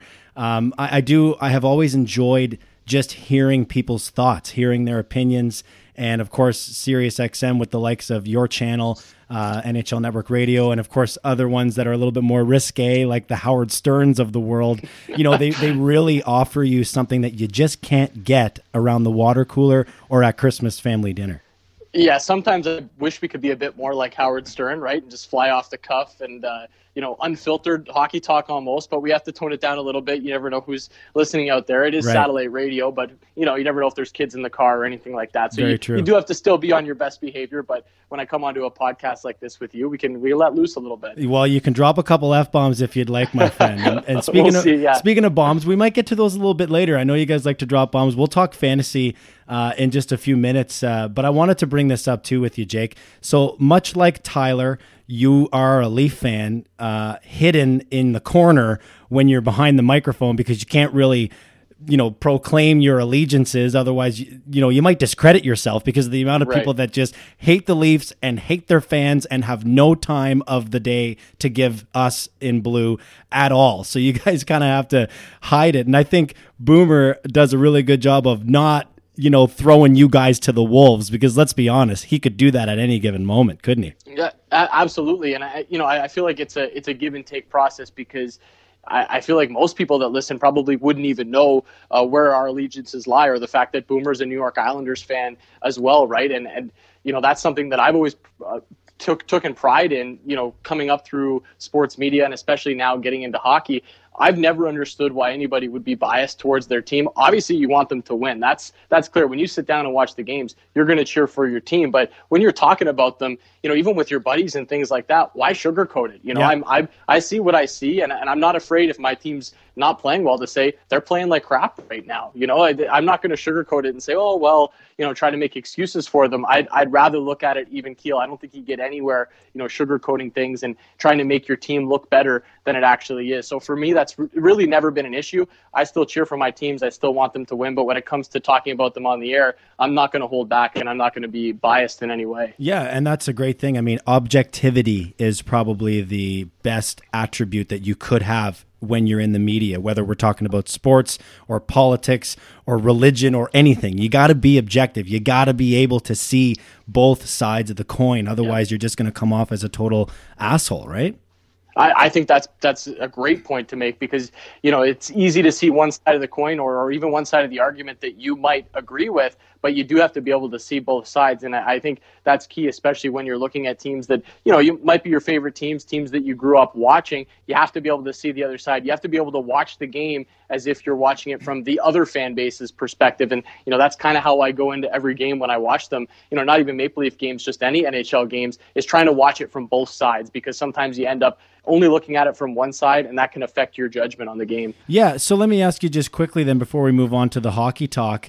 Um, as a guy that watches so much, Jake, uh, do you tend to maybe migrate to a game that you know has a more objective like broadcast as opposed to throwing on some of the Homer feeds that we can find? Because I, I, know, obviously, like myself, Jake, you probably flip and hop around even more than I do. Uh, yeah. But I often gravitate towards certain teams. I love the St. Louis feed. I love Dallas's yeah. feed. I love Colorado's feed, and I tend to go there more often than not. I'm I'm the exact same man. I've got a, a two television setup. My girlfriend can't stand it, but I've got the the, the, the, yeah the two television setup. So when there's a you know a 10, 11 game night, something like that, um, I'm flipping around. I'm, I'm going to different broadcasts. I like to check out all of them to be completely honest, but I do have my favorites. You know, you mentioned yours right there. I love the Winnipeg Jets broadcast. If you know if the Jets are playing someone, I'm always going to lean towards that broadcast. There's just you know certain times where you've got two teams playing and, and you got to pick the feed that you like the most. But I like to mix it up. I like to see the different play-by-play guys. You know, the the different men and women that work in sports media, the the reporters, the intermissions, and things like that. So I I, I do like to mix it up as much as I can. But obviously, I got my favorites that, that I like to go to on a consistent basis. Yeah, well, it really broadens your horizons too. Like, of course, you guys have a lot of uh, guests on the show that are play-by-play announcers, color announcers, uh, rink annou- announcers, or you know, beat reporters. So, it, like you said, if you're flipping around and seeing everyone, you're putting a face to a name, and it just really helps your overall knowledge on the game, both on and off the ice at the same time. Yeah, and there, well, there's some great men and women that work in sports media as well, and I, you know, I, I, think it's good to just be able to check it, check them all out, and not get stuck on one broadcast or not get stuck on one team. And it, it's pretty cool now in this day and age. You know, we talked about how far sports media has come over the past even just 10, 15 years. Now we have that access to be able to just flip on our television and look at any feed we want. You know, instead of being stuck to your cable package where you might get one or two games a week, now you can really just watch everything and you can basically get into a, a hockey coma for six hours every single night. Yeah, I actually just said this to my buddy the other day. I said, I almost like I, I don't I wouldn't change being a Leaf fan, but I said I, I almost wish it were some other team because it would be so much more fun to watch the same awesome broadcast for my team every time. But because it's yeah. the, because it's the Leafs, we get that national feed, and so we have to have certain you know carriers carry the game and that means certain broadcasters and then they don't want to they don't want to pump up the Leafs and they don't want to give us Joe Bowen yeah. because he's such a homer but meanwhile you know Marc Moser is over there in Colorado with some of the best calls in the world because he loves the the Avalanche you know no it, it, it's actually funny you bring that up because I've always thought about that too out of all the 31 now teams in the NHL the Maple Leafs are really the only one that doesn't have like a true home television broadcast. You know, nope. you, everywhere else has that same broadcast pretty much Monday to Sunday, and you know what you're going to get. You know, the Maple Leafs one night you're on TSN and you've got you know Gord Miller or Chris Cuthbert on the call. Then the next night you're on Sportsnet with those guys. Then you might get Saturday with the Jim Hughson. So it's always somebody different. And you're right, you don't get that home flavor. Whereas you know every other fan base out there can turn it on, and you, you kind of want a homer broadcast yes. if you're a fan of that team. You know, you want you know the, you still want them to be objective and you want them to, to be able to call the game, but you also want them to get more excited when your team scores than when the other team scores. Yeah, exactly. So uh, let's flip it over to the hockey talk, Jake. And one team that um, has not been doing a whole lot of getting excited recently are the New Jersey Devils. Uh, John Hynes fired in New Jersey. And it was interesting because I was following uh, along on Twitter and I saw a tweet from Tyler Mataraz, go figure, uh, that the firing was expected to come, but that John Hynes will coach the Vegas game. And then several hours later, oh, wait, no, he is fired before the game. What's going on there? A heck of a transition, by the way, into the Devils. There, I had to I had to mention that you did a great job on that on that transition. I know how tough that can be, but I always appreciate a good transition. Nice, it's it's just a mess, man. And and Boomer and I have talked about it on the show a few times this year, even before all of this came you know, the Devils are, are kind of like this weird stew that has been put together with all these different parts. You get Gusev from Russia, you know, you draft Jack Hughes first overall, you bring PK Subban in, you sign Wayne Simmonds. There's all these different parts, and, you know, they're all good in their own right. You look at them singularly and you think, okay, these are all good players, but how is it going to work when we throw them into the stew together? You know, is it going to taste good? And it tastes awful to start the season. They, they look terrible in their own end. And, you know, PK Subban's been a nightmare. There's no way around it to, to start the. Wayne Simmonds has started slow. I'm not going to really mention Jack Hughes too much because he's a young kid. Uh, he's just learning the game at, at, this point. Gusev was a healthy scratch for a few games as well, so he really hasn't worked out. Their goaltending's been a disaster. So ultimately, at the end of the day, John Hynes takes the fall for it. It's unfortunate because, you know, everywhere you look, it sounds like he was a well liked guy and he was a really good coach. But this is how it works in the NHL. When the team's not getting it done at this point of the season, you have expectations, the coach is going to take the fall for it. And that's exactly what we saw. It's, it's unfortunate for John Hynes. I don't think he deserved to get fired. I don't think he was the reason why the Devils are struggling, but he's the one that has to take the fall. Uh, Taylor Hall. Um, lots of talk going on about Taylor Hall. I think it's a real interesting one, Jake, because this isn't a scenario where Taylor Hall just is going to, you know, want to go to any team out there. Like he's in a contract year, so he's got to do whatever he can to maximize his his return on investment or whatever you want to call it, right? So he doesn't want to go somewhere He's going to want to go to a contender. If he's getting traded, it's obviously going to be to a contender, right? Like no other team is going to pick him up without uh, an extension on the contract. So, uh, an interesting thing there, I'm hearing a lot of Colorado, as I'm sure you're hearing as well. They have some space, they've got the assets. Um, that team could be a real absolute nightmare uh, to go play with Taylor Hall added there as well. But what do you think is, is going to end up happening here with a guy like Taylor Hall? It's a really intriguing situation because from New Jersey's perspective, you're obviously looking to deal him, especially if it continues like this and you know you're not a playoff team in January, you know, or even late December. Um, and you're you're going to want to move him move him on and try to get some assets if you don't think that he's going to sign long term. So from their perspective, they're absolutely going to move him. I, I, I'm just spectacle of uh, what the market's going to be for him. Are team's really going to want to give up a ton of assets or or young prospects or things like that to try to bring in Taylor Hall. We've seen so many times before that those deadline type moves, those midseason moves, don't work out. And if I'm a team like Colorado with the chemistry that they've got going on right now and how good they are, why mess with that? Yes, Taylor Hall is a great player. I think he'd make any team a, a, better team. But mid-season, you know, you're you're you're with the guys from the start of the year. You're with the guys from training camp. I don't like messing with that chemistry. You know, I, I look at other teams that could use some scoring, like a New York Islanders sure, they could use Taylor Hall. They could throw him up on the first line, and, he'd be great for them. But why mess with a good thing? It's working for them right now. Arizona is another team that I look at and say they could really use some scoring. But do you want to mess with the chemistry? So that's what it's going to come down to: is one of these teams that's willing to take that risk to bring in a, a big personality, a big player that's going to eat up a lot of minutes like Taylor Hall, and be willing to take that risk because that's what it is for me. I, I if I was a team that's first in my division or first in my conference, I would be very wary of giving up assets and picks in the future to bring in a rental like Taylor Hall. Well, I mean, obviously he's MVP caliber, so it goes Yeah. without saying what he can bring to the table. But maybe what isn't being looked at hard enough is potential baggage that this guy may carry. Now, I understand that, you know, most or all of his injuries are things that you just can't avoid. Injuries happen. Um, but of course, you know, he has had some history with injuries before. Uh, he has been moved, obviously traded before, and he was a high pick, so that's a bit of a strange one as well. But I mean, what what do you think? Could there be any sort of negatives outside of outside of what you just said? You don't want to screw up a good thing going, but are you expecting a guy like Taylor Hall to come in and just do nothing but get points? Like there has to be some sort of baggage that follows him around as he gets dealt to different teams. Well, yeah, and the baggage too is going to be what you gave up for him. So if you give up, you know, a pick, a prospect, you know, you, you can kind of make it out in your head what you think he would be worth.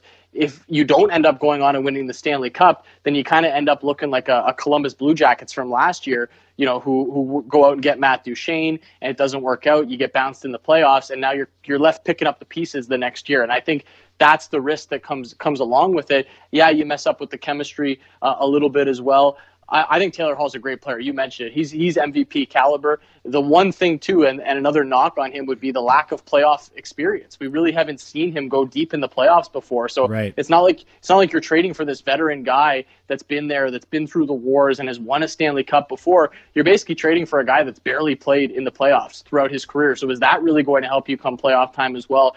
I just think there are so many variables here. I think uh, most people will jump at it and think, "Oh, Taylor Hall's available. Why would you not want to go for him?" But there's a lot more to it than that, and I, I just don't know if I'd be willing to mortgage the future for a few months of Taylor Hall, and then he's going to go sign elsewhere as a UFA. Yeah, that's true. Because then, as soon as it doesn't work out, I love that you bring up Columbus, such a, a, a great reference point. As soon as it doesn't work out, you're immediately left feeling like you just got robbed. Yeah, and, and you're left picking up those pieces. And unfortunately for Columbus, there were some different factors in there too, right? With Artemi Panarin leaving and not bringing back Sergei Bobrovsky as well. But, you know, they, they kind of mortgaged the future a little bit. They went for it. They go for Matt Duchene. And then now the next year, they're they're not a playoff team. You know, we, nobody looked at them as a playoff team coming into this year. So I, I don't mind it. I like that teams are able to take that risk. But you have to know on the back end that it might not work out. And you might be uh, left not looking too good going into the next season. Okay. Um, all right, uh, let's move along here. Uh, quick point on the hockey culture shift. Um, obviously, huge news over the last whatever it is, a couple weeks or a week and a half or so. Um, you know, the, the people want to say that the first domino was actually the the Mike Babcock um, firing, which you know led to some stuff coming out about him and Mitch Marner and some mind games back in Marner's rookie season. Uh, again, Lesko and I kind of covered this just earlier before I brought you on, Jake. So we don't want to go too long on this, but just want to get your thoughts with, you know, are are you on that side of the fence where where people are kind of saying, oh, geez, enough of this, or are you kind of on the fence on the other side where you're saying, no, you know, this is a good thing and it should be happening in the sport? I think it's a case by case basis, you know, like trying to weed through this all and, and seeing the different stories that are coming out. To me, you know, guys like Bill Peters and Mike Babcock, now that we're hearing those stories, they just sound like terrible people. They, they don't sound like good people, people that I'd want in my organization. And then now we're hearing allegations against Marc Crawford that, you know, might not be quite as bad. And, you know, I, everyone's trying to figure out, okay, can we even compare that to what, you know, Bill Peters did or, or what Mike Babcock did? The important thing for me here moving forward and what I don't think enough people are talking about, you know, everyone's kind of busy throwing stones and, and, you know, trying to bring up stories and things like that is where do we draw the line? Where do we put the line in terms of what's right and what's wrong with head coaching in the National Hockey League or, or just coaching in general in sports? And, and that's an important discussion that we're going to have to have here moving forward so that everybody's on the same page and everybody knows, okay, this, this can fly this doesn't fly. And I think that's the next step of this conversation instead of just, you know, trying to throw everybody under the bus and bringing up all these stories. Back to hockey. Uh, I'll throw some fantasy questions at you quickly, Jake, and then I'll let you be on your way for some dinner there. So basically, fantasy hockey. I mean, what's your favorite format for the pools? Do you like this head to head thing uh, in Yahoo, or, or are you more of a yearly round kind of guy?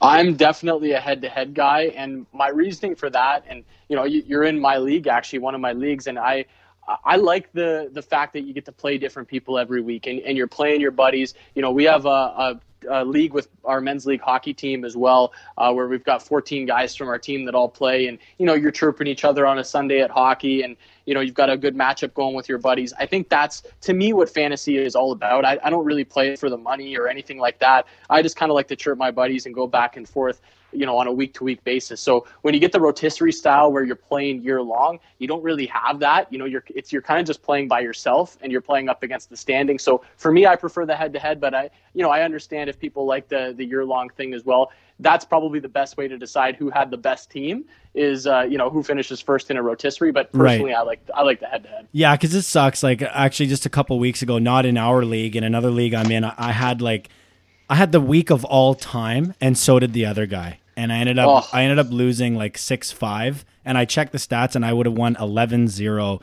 against every other team, but I lost that's, six. That's brutal. And even he messaged me. He goes, "Bro, sucks for you on this week, eh? He's like, we killed it, but I ended up beating you. And I'm like, yeah, and I stay in fifth place. Instead, I like I should have rocketed up to first, you know? Yeah, and, and that's part of fantasy, right? I mean, I play all all major fantasy sports. I have that in football all the time, right? Where you're the you're the second highest scoring, you know, team of the week and you end up playing the first highest scoring team of the week. But you just kind of have to take that with a grain of salt sometimes and understand that's part of the game. But uh, obviously, really, really frustrating part of playing the head to head style. Uh, so, what about daily fantasy? Uh, you yay or nay on daily fantasy like FanDuel or DraftKings? I'm yay. I, I, got pretty into the DraftKings for a while now. I haven't been doing it recently, and um, I personally was more into the football and the baseball aspect of it. I had a tough time, you know, figuring out the hockey and figuring out what works. And I found that I would be in matchups and I'm cheering for shots on goal and yeah. you know things things like that where I'm I can't really control. I, I felt like with baseball and with football, I had a bit more control over things. So I, I ended up, you know, going towards those uh, DK sports a little bit more. Uh, but probably get back into hockey at, at some point. But I'm definitely yay on daily fantasy. I think it's a great way, you know, for people that maybe aren't in, you know, full time fantasy leagues to jump in anytime they want. You know, you see a card, maybe you're going to be at home and, and you're going to be in the games. It's a pretty cool way to throw a few bucks down and, and maybe win some money. Yeah, you're right. It's a good way to get your feet wet.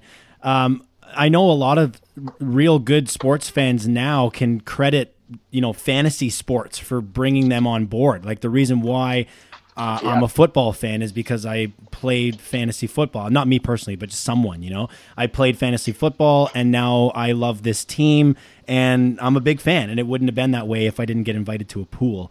Um, so I like that aspect too. I, um, I was I like uh, I wanted to mention that I like what you guys do on the radio a lot. You you, you throw out your lines too. Like where do you get those lines? Are you looking yeah. at that on like a Betway or something like that? Yeah, I'm see, and, and you met, you bring up the DK and the fantasy, and and you know that you're basically betting money at that point when you play those. I'm more of a of a gambler in terms of just betting on the games. Now I don't really do as much hockey because I find hockey can just be so so random. Yeah, it is. And I don't really want to throw my money on a shootout or anything like that. So you know I tend to go to other sports in terms of trying to put my money down. But for the sake of the show, we like to give out our picks. We like to give out lines. We like to find some value. You know, look at games where we think, okay, this team shouldn't be favored by this much. You know, this team shouldn't be this big of an underdog and you know just try to give the listeners who are into that sort of thing uh, a chance to maybe find some value and look at it. But i wouldn't really recommend anybody betting on hockey unless you feel like pulling your hair out on a nightly basis. I used to do it when i was in university and i was on like i remember i had a year where i was on a heater like it was pro line and everything i pro lined was right, and it was amazing. Oh, it was amazing. That, that, feel, that feels good to go to the store yeah. the next day and cash. That's the best part about Proline is you get the instant cash the next yeah, day. and even some of them were you know minor ones like okay here's a here's a sixty three dollar win, here's a hundred and two dollar win, here's a forty seven dollar win. It was chalky but it was right. Yeah. And it was five dollars, so I'm gonna go collect my winnings and go get some beers. Uh, take that right to the beer store. I was just about to say the exact same thing. I always thought of it as beer money. I'm like, okay, I'll take my fifty bucks and I'll go right to the beer store. Yeah, yeah, exactly. um, all right, my man. So uh, actually, uh, I, I, wanted to ask you on the lines. How often do you guys actually play what you say on the show? Do you ever go home and be like, I'm actually gonna play this tonight? Well, Boomer doesn't play it at all. He he'll make like one future bet every single year on my account, and he'll give me money for it. Last year, he actually won it with the St. Louis Blues, so you know I ended up having to pay him pay him out for my account like a thousand dollars because he won his yeah he won his Blues bet. So that was great, and I, I think he'll probably do that again. He usually tries to do it around December, January every single year, where he tries to find some value. I'll I'll bet some of them if I see a line that I really like usually the pick I give out at the end of the show is the pick I like the most for the night, and I'll try to stick to that. I, I don't like to bet too many games with hockey because then, you know, I, I find I'm watching the games more for my bets than I'm watching them to actually talk about them and analyze them on the yeah, show. it ruins it next, for sure. The, the, next day, yeah, I don't want to look at it through you know a jaded glasses or, or cheering for my bet or anything like that. But uh, I'm not afraid to throw a few bucks down when I see a line that doesn't make sense to me. Right on. Okay, so uh, rapid fire for you. Um, I know yep. you guys. I know you guys do bombs uh, on your fantasy show, which is actually coming out tomorrow. Um, so in lieu of that, I made a little get out or hold out. Uh, so I got some names for you here. Actually, some of these names are some people that have been asking me personally, like they think I know what I'm talking about for fantasy. Uh, well, you they, do, man. You do. they they ask, they ask me what I think on these players. So uh, some of them are guys that I saw on Yahoo that are potentially a little bit over owned, uh, maybe at this point in time. Uh, and others are even some guys that I dropped recently myself. First one on the list, Phil Kessel. Dropped him, scores a power play goal tonight. Uh, I'll put the two of them together for you because they're both uh, Coyotes. So Phil Kessel and Oliver Ekman Larsson. You getting out or you holding out on those two? I think I'm definitely holding on Phil the Thrill. And again, I say this by going into the year, not really wanting much part of him in terms of fantasy, but I think depending on your league size, you got to hold on to him. Kessel has always been a streaky guy. You know it, Josh. You're you're a Leaf fan. You watched his time in Toronto.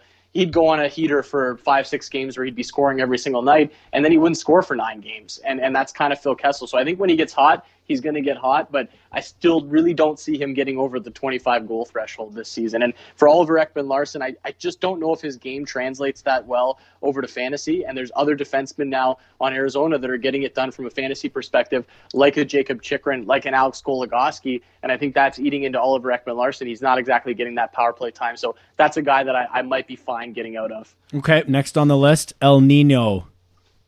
Nino Niederreiter. Nino Niederreiter, th- this is an interesting one. And for me, Nino depends on league size. If, if you're in a deep league, like a, a 14 team league, maybe even a 12 team league, I'd, I'd condone having Nino on your roster. It hasn't been a great season for him right now. But if you're in an eight team league or a 10 team league, I, I wouldn't want any part of Nino Niederreiter. Okay. Mark Giordano, and this is a soft one for me because Tyler tried to trade for Mark Giordano like three. it was a while ago. He was like, "Man, he went to my high school." I, I was gonna say, big surprise. Mean, they're they're Sham, they're Chaminade boys. Yeah, he's like he's like he went to my high school. I just want to. I can't remember who he offered me, and it, it's not like it was bad. I was just like, ah, I don't know, man. Like I like him, I'm gonna keep him, and it's like that's not buyer's remorse. That's not accepting a trade remorse right there. Yeah, and it's hard to trade the guy that just won the Norris Trophy last year. And we saw what Calgary was able to do last season. There were so many games, especially at home, where they'd score like seven or eight goals and they would just totally run it up. And Giordano would be all over the score sheet. So for those reasons, I'm hanging on to them. I know it's been brutal for Calgary to start the year. They've been very, very inconsistent, but I think at some point it, it'll click and they'll get things going. You know, this whole Bill Peters situation has now settled itself, and they're just going to be able to go on and play some hockey. I still think Giordano should be a pretty good fantasy asset moving forward. Okay, and how about recent healthy scratch Alexander Radulov? Oh, that's an interesting case. I, I can't believe they actually made him a healthy scratch. I agree. And Jim, yeah, Jim Montgomery is quickly becoming a coach that is not afraid to call out his players or not afraid to send a message. He did it with with uh, Jamie Benn and Tyler Seguin. He calls those guys out for not playing up to snuff. He gets kind of a response for them. Now he, he's healthy scratching Alexander Radulov, who I've never thought of being as a lazy player. I, I always thought that he's a guy that just works every single night. It hasn't been going in for him, and I think that's Montgomery's thinking is okay. Maybe he just needs a bit of a wake up call. Uh, you know, just just just kind of a fresh start. Give the lineup a different look. I don't think he'll be in the press box for more than one game. He should be back out there next game, and uh, I think Radulov will get it going here moving forward. All right, last one for you. We'll stick with the Stars and Joe Pavelski. Oh man, I, I'd I'd say I'd have to get out of this one, and it's unfortunate because I, I'm a big Joe Pavelski fan. I've I've always really liked him, and I actually you know had him pegged for close to 30 goals coming into this season, but it just hasn't worked. And when I watch the Dallas Stars, I don't really notice him that much. Even strength, he's had a tough time finding his regular spot on the power play that he had with the San Jose Sharks. So at this point, I, I gotta say I'm cutting Joe Pavelski. All right, man. That was pretty solid. I think you were half and half there with the seven or eight that I gave you. I think you were kind of split. So that's good. I was afraid you were going to be like, no, get out of all of them or or no, hold keep, all of them. Keep everybody. Yeah. Just so the worst fucking podcasting in the history. Um, but that worked out pretty well. And so before I let you go, Jake, last one here. I just wanted to, uh, you know, honor your bombs. I don't know if you guys are going to bomb tomorrow, but maybe if you do, um, one of the following guys might be on this list. And uh, stop me if if you're thinking that they all could be bombed. We got Brent Burns, one assist, 16 shots in the last two weeks. Morgan Ooh. Rielly, three assists, 17 shots. Johnny Gaudreau, three assists, 15 shots. Alex DeBrincat, two assists, 23 shots. And Mike Hoffman, one goal, one assist, 19 shots. Well, Johnny Gaudreau has already been a bomb victim for this season, and we, we don't like to bomb guys too much or pick on, on a certain guy Uh, too much. So I think Gaudreau is probably safe he's for safe. now because right. he's yeah he's still recovering from the bomb that Ty hit him with. I, I hit Shane Gostisbehere with a bomb a couple weeks back. He went right into the press box. He's actually played a lot better now that he's been out of the press box and you know not a healthy scratch anymore. So that's good to see for Ghost. And I believe Boomer bombed Jake Voracek when he was struggling, and you know he's got it going. So say sometimes when we bomb guys, it's actually a good thing. It wakes them up a little bit. Maybe they're listening to the show and yeah. They, oh, you know, I really do have to get it going. These guys are throwing bombs at me right now. so, so I, yeah, out of that list right there, I, I think Gaudreau is probably pretty safe. Rielly struggled a lot, and, and that's been weird for a guy that was so, so good from a fantasy perspective last year. He was a great value play for me in fantasy last season, and it just hasn't been happening for him right now. Yeah, he's a, he was a beast last year, and like it's I, I'm worried that he's hurt personally. Yeah, that's it, it, it's hard to say. You're spec you'd just be speculating, right? But even a couple of the plays that he's made, and I think everybody saw the play against uh, Colorado the other night, the bobble at the blue line. He, looks like he's a little bit tentative at times compared to last season. So maybe he is nursing something. Yeah, who knows? I mean, maybe some some uh, eggnog over the Christmas break will help heal him up a little bit. that always helps me. Yeah, yeah, no doubt. Well, you know what else helps you? I heard today is uh, some ice cream, but I needed to ask you what, what I hear you're a real ice cream monster, eh?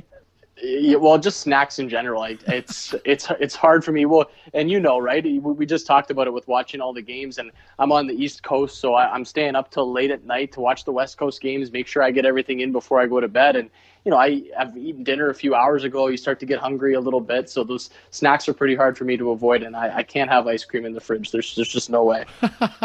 Just It does doesn't stay there for long. like okay, what what are you talking about? Like a little rocky road or a little, like what? Are you, sherbet or what? A little bit of everything, to be completely honest. I'm a I like that that mix that they have. Um, like Neapolitan? fudge- or like the fudge brownie mix with uh, the the Rocky Road. I'm I'm good with pretty much anything. I'm not going to be too picky on the subject. All right, right on. Well, that's food, hockey, and fantasy featuring Jake Hahn here on the Pucks and D podcast. Listen, Jake, uh, thanks so much for joining me, my man. Uh, it was great to have you. Uh, hopefully, uh, not the last time that we'll have you here on the podcast. I really appreciate you jumping on with me here tonight. Anytime, man. Thanks so much for having me, and I can't wait to come back on again. Sweet. All right. Well, we'll look forward to uh, tomorrow's show and see if uh, see if any of our bombs make it on there. Or, uh, I know you guys are going to be talking about goalies, so I'm going to be tuned in for that for sure. Yeah, we're talking uh, G1s. We're looking back at all the, the 12, so a 12 team league, all the G1s that were drafted. And is, was it a good pick or was it a bad pick? And we're also going to look at who you could have had in that spot if you didn't take that goaltender. Oh boy, hindsight shows are the Yes. worst. exactly. All right, man. We're looking forward to it. Take care. And once again, you can find Jake Hahn on SiriusXM channel 91, 1 to 3 o'clock every day. He's a working man. He's got working hours. Find him on Twitter at Jake, or sorry, at jhahn4 on the Twitter sphere. And uh, thanks again, Jake. We'll talk to you soon, buddy. awesome. Thanks, bud. Great to talk to you. You too. Cheers, man. Man, what a great chat there with Jake. Um, obviously, very much like Tyler, we've had on the show uh, several times in the past. Jake is just on board with everything. He's he's up to snuff. He knows what's going on. Uh, got you know inside and out everything he knows about the league. It's great. Little jealous, uh, not gonna lie. I mean, my uh, you know he says the girlfriend hates uh, girlfriend hates the double TV thing. I mean, I I, feel like uh, you know Kirsty would be off her, her chain as well if uh, if I was always watching hockey. I mean, I always am, but it's always Leaf games, so I I, I feel like I can kind of get away with it. But uh, anyhow, I think I'm to wrap this one up, folks. Uh, been a good uh, edition here the Pucks and D podcast. Had Lesko join us from the Bahamas. Had Jake join us from the Six. Uh, it's been uh, a lot of fun here. Solo effort for myself here at the farmhouse. Thanks for joining us here on the Pucks and D podcast. We look forward to another edition next week.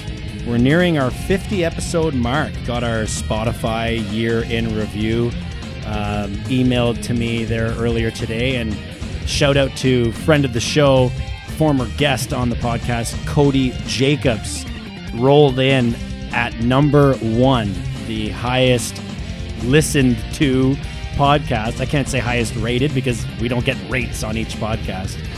Um, but congratulations, Cody. It was entitled The Longest One because we had Cody on to talk to us about analytics, and my goodness, so detailed. If you ever want to get a good handle on the analytics side, Corsi, all that stuff, possession metrics, make sure you tune into episode 27, the longest one, featuring Cody Jacobs. Our number one listened to podcast episode of all time. This one might take it over, though, with a great appearance from Jay Hahn at Sirius XM NHL Network Radio, Channel 91. Hopefully, we'll have him on again soon. We'll see you again next week.